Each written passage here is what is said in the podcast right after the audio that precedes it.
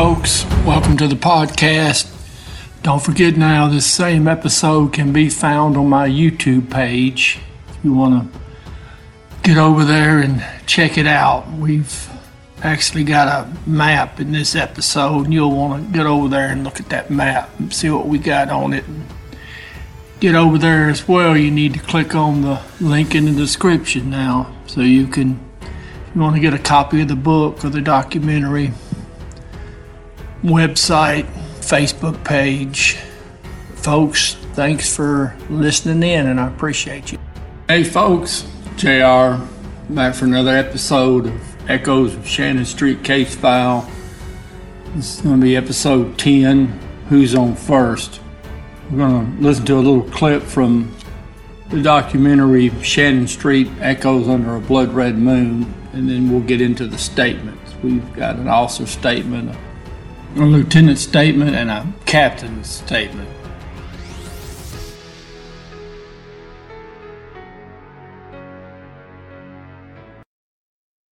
I remember looking at Bobby Hester that night, uh, that evening, and he was leaning against the wall with his arms folded and his foot up against the wall and his head down with a little smirk smile that he had. And he was quiet. And everybody else is loud, boisterous, as guys usually are before roll call. And everybody thought I was really quiet. And I looked at him and kind of turned my head to he kind of grinned. And I remember thinking, I could relate to this guy. That's the last time I ever saw him.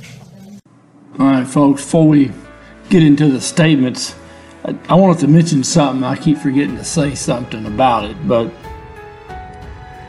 a lot of these statements, or almost all of them, you see that they have the officer's home address and phone number in the statement. Sometimes they've got it up in the top in the header, and then they've got it down in the body of the statement. And I never did that. At the top, the home address was their precinct and the phone number for the precinct. I did that for two reasons. Number one, at some point, this may become public information, and people will be able to identify where an officer lives and what his phone number is. Number two, you're going to have to give this information over in discovery to the defense attorneys. Well, the defense attorneys are going to talk to the defendants. Now, I'm not implying that defense attorneys would intentionally provide information about the officers, but if they allow the defendants to read the statements, they're going to see the officer's phone number and address. It's just a bad practice. No department should allow their officers' home addresses and phone numbers to be listed in reports, statements, or anything else the police department's involved in. Patrolman Hightower, what is your present duty assignment with the Memphis Police Department? Presently assigned to the North Precinct A shift, car 121. Does car 121 run the area of 2239 Shannon? No, it doesn't. How long have you run car 121 on the A shift? Since January 1st, 1983. What was your present duty assignment prior to being on the night shift? Previously, I worked North Precinct C shift, riding in car 128 that runs the Chelsea and Hollywood area, and my partner was Officer Ray Schwill. Have you ever made a call to 2239 Shannon? Yes, I have numerous times. When you would make the call to 2239 Shannon, who would you encounter and what type calls were there? Normally, they would be disturbance calls involving one or more members of the family. Normally, they would involve the sons of Lindbergh Sanders, Linnell, and Larry, and at least one time it involved Lindbergh Sanders. Have you ever had to arrest any of the Sanders? Yes. Which one did you arrest? I have arrested both sons, Linnell and Larry, on narcotics charges. Have you ever had to use force in any of these arrests? No. Has any of the Sanders ever threatened you? No, not that I know of. Have any of the Sanders ever threatened your partner, Ray Schwill? No. Before we go to page two, I just I had to mention something I thought was strange. Officer Hightower worked 128 with Ray Schwill. And then on January 1st, 1983, Officer Hightower went to the midnight shift. Ray Schwill stayed in 128th Ward. In Ray Schwill's statement, he said he had worked 128 for 21 months. He said a year and nine months. Yet he claims not to know Lindbergh Sanders or, or his sons Larnell or the second son, the one that uh, Lieutenant, uh, Officer Hightower calls Larry. He claims not to know either one of them. I'm just wondering how Officer Hightower knows them all, but Ray Schwill doesn't. I just thought that was kind of odd.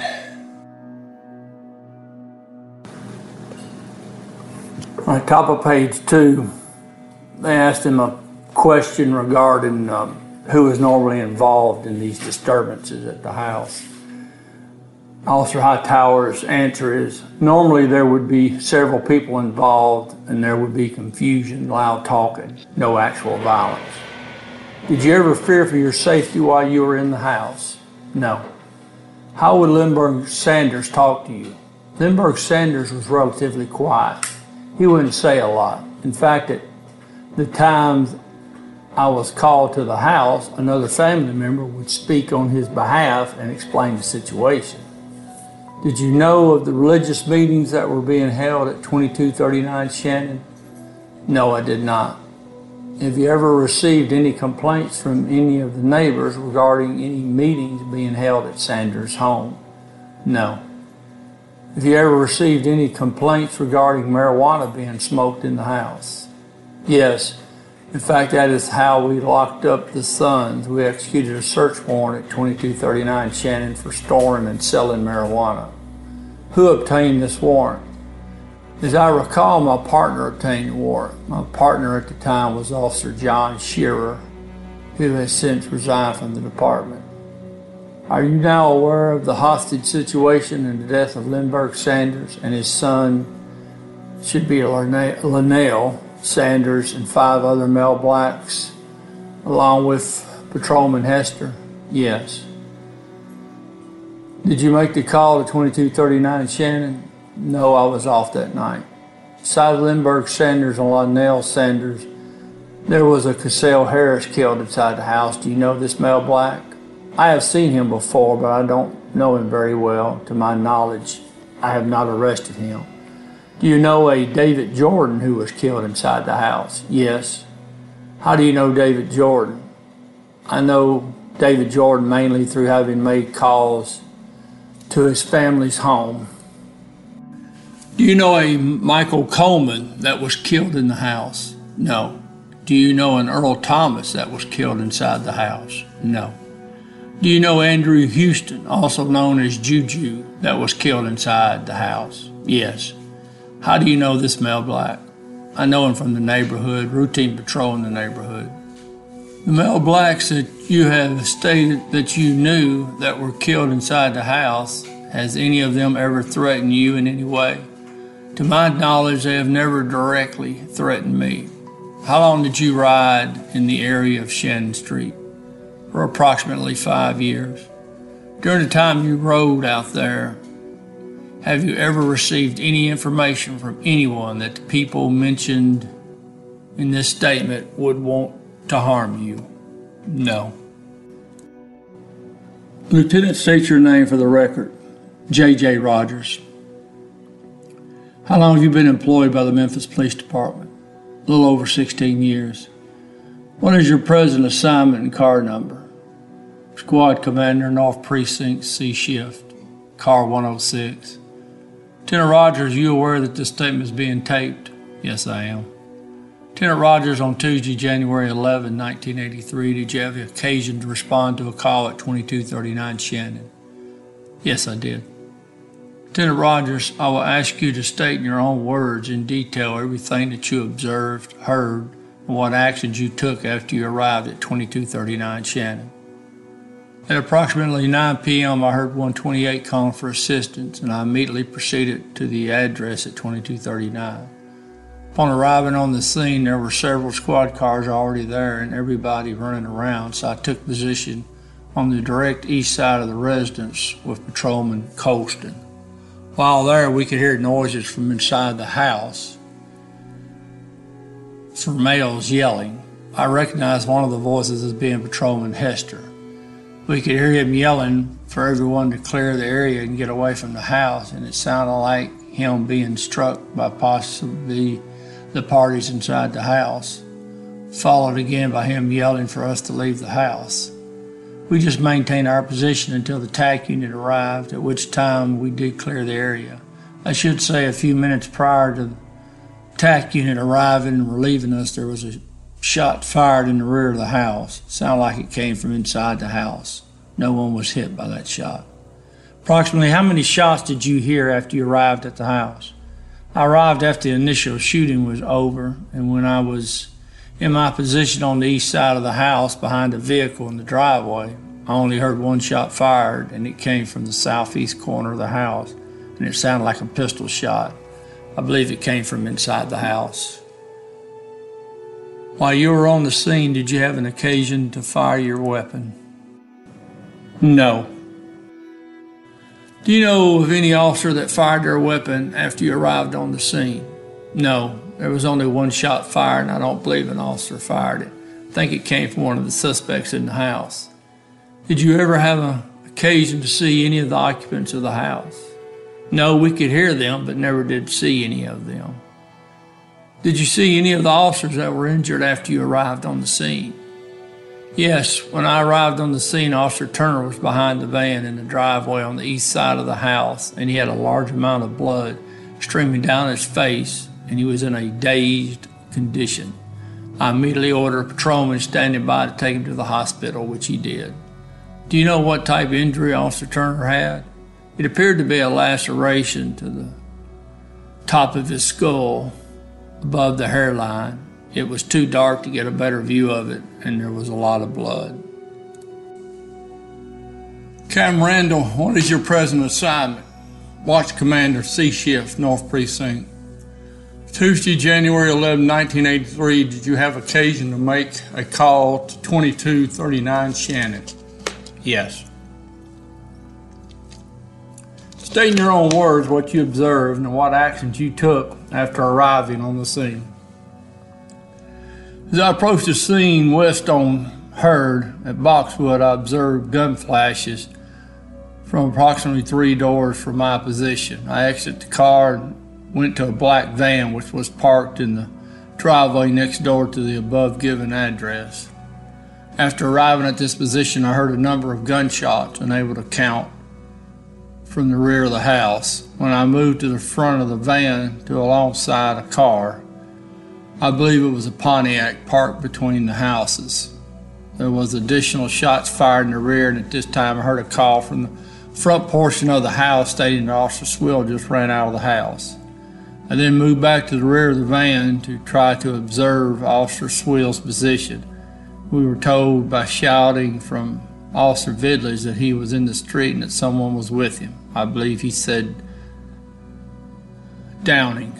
At this time, I moved back, took position at the Pontiac, which was between the houses, and overheard some shouting from the rear of the house. It sounded like they were calling for more men to cover the rear.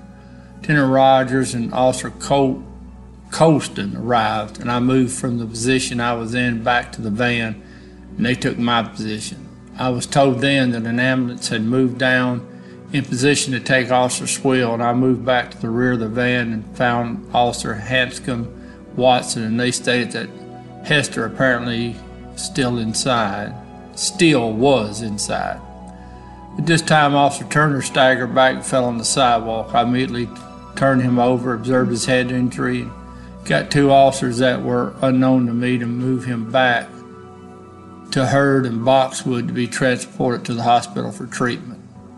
From this time forward, all firing or sounds of possible gunshots ceased. After removing Officer Turner, I began to move the cars that had begun to flood the streets back to a point beyond Boxwood Street. I then returned to the van and could hear shouting from the northeast portion of the house concerning what I thought was Officer Hester. I then began to pick up a male black who described himself as Jesus and that he was fixing to blow this motherfucker's brains out. Then he began to say that he wanted light, gas, and water in the house so he could do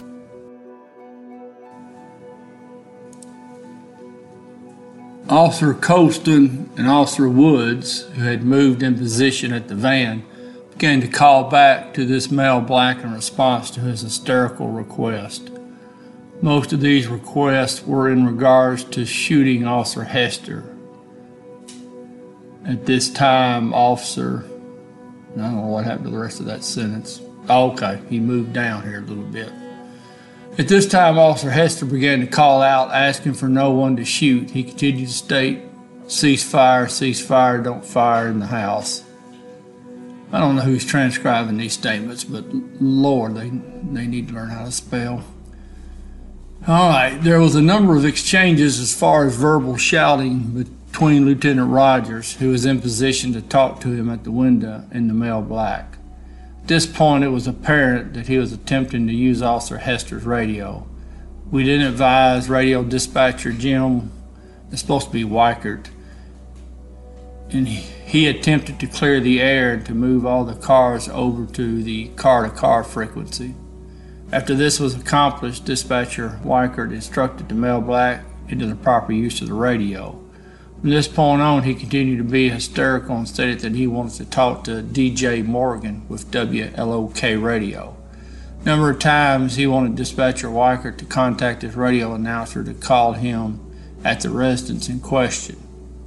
Then he changed his request and advised Officer Weichert that he wanted him on the radio and the telephone conversation to be on the radio because this is when he was going to blow this motherfucker's brains out, referring to the police officer.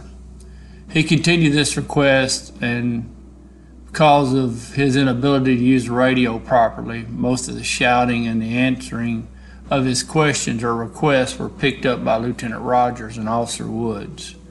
I advised Lieutenant Rogers and Officer Colston to keep the male black talking in an attempt to prevent him from doing any further harm to Officer Hester. Apparently there was others in the room because we could hear what sounded like blows to the officer. From this point for approximately five minutes there was not any sounds coming from the house. Then suddenly a male black who had been shouting before started calling out to whoever was outside that he was in charge and that his name was Jesus.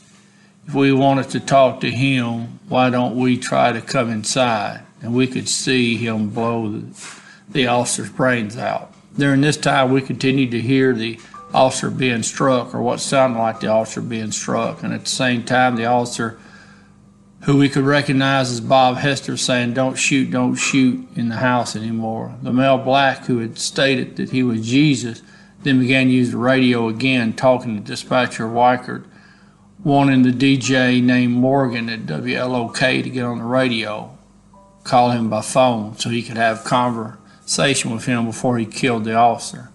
He continually repeated that while he was on the radio with Morgan, he was going to blow the officer's brains out. Dispatcher Weichert continued an attempt to negotiate away from this request, but the male black would only overshout him on the radio. This went on.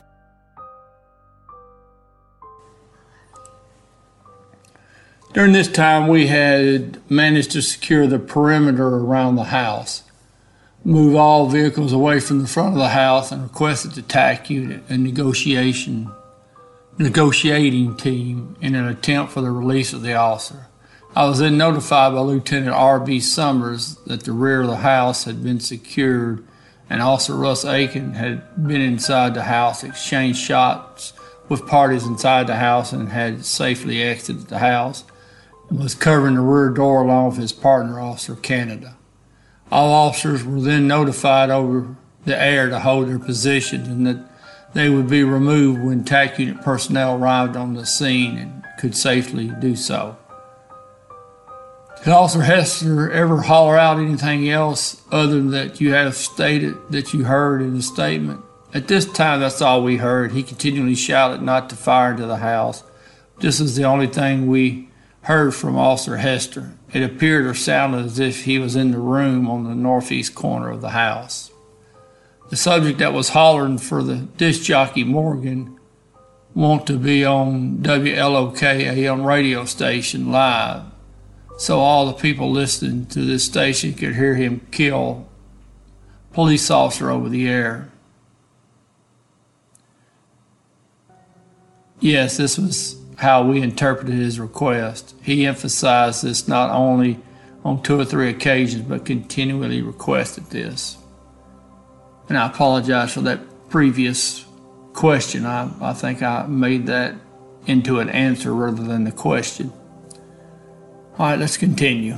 Later on during the night, after the TAC unit had relieved your men, did you hear any other sounds coming from the house, especially Officer Hester? Yes, I did. It was somewhere around 3:30 a.m. 11283. In fact, I had Patrolman Russ Aiken with the TAC unit giving them a description of the area in the house that he had been in, who or how many he had been involved with during this portion of the firefight. I could hear what sounded like groanings. They were not very loud, but the house being very close together, was not hard to pick up the sound. When I say groaning, it was obvious that whoever was groaning, mumbling, it was more or less a aggravated type situation. I then moved out on the front porch of the house that I was in, which was on the east side of the house in question. I listened very closely and I did recognize the groaning as to be that of Officer Bob Hester. They didn't last long, but I did hear him say, Don't do that. Why don't you leave me alone? in reference to whatever or whoever was agitating him. I then went back inside the house and asked if anyone had heard what sounded like Bob Hester's voice, and no one had seemed to overheard it. Then some 20 minutes could have passed as I was listening to the TAC officers set up an entry plan. I heard a scream. At this time, everyone in the house stated they heard the same I heard. I moved then back to the front portion of the house, and was, this time it was very distinct, precise. It was Officer Hester, and he was calling for help, and you could hear blows being delivered to him. I then went to the TAC unit CP and advised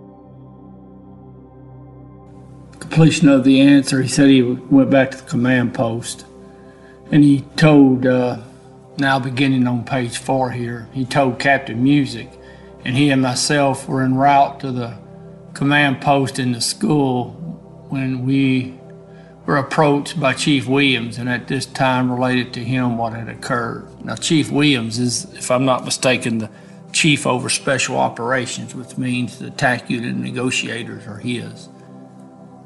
While standing in the street at Boxwood and Hurd, we then overheard what sounded like another scream. Chief Williams moved then to the area on the front porch where I had heard the screams before, and at this time another series of blows were delivered to Officer Hester.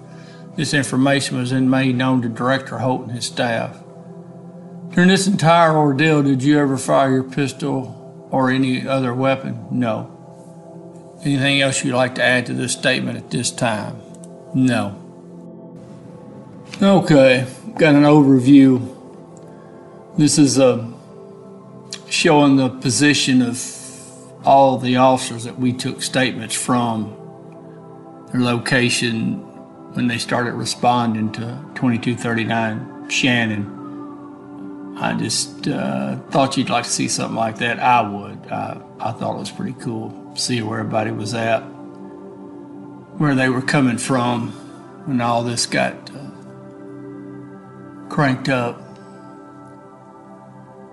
And I guess this is probably gonna, we're probably getting to the end here on uh, on this episode. And I want y'all to know it's really hard reading some of this stuff. It really, really makes you angry to read some of this. And uh, anger directed at the suspects who can show such cruelty over hours. And then also anger at the uh, police department for allowing it to happen. But we'll get to that down the road. And uh, we'll talk about why a hostage was allowed to be tortured to death for six to eight hours and no one did anything. All right. Okay. Well, let's see. We've got two more officer statements to take, I believe, that we'll go over. and then we will go into the negotiation part and we'll go through, we'll wade through that. Now, probably we, we may actually do the radio transmissions uh, when the dispatcher Weichert's talking to Sanders. We'll go from that and then we'll go right into the negotiations when the negotiators get there. And there's a lot of material to cover. Anyways, folks, I do appreciate y'all visiting and us going over this together. And uh, we will see you down the road.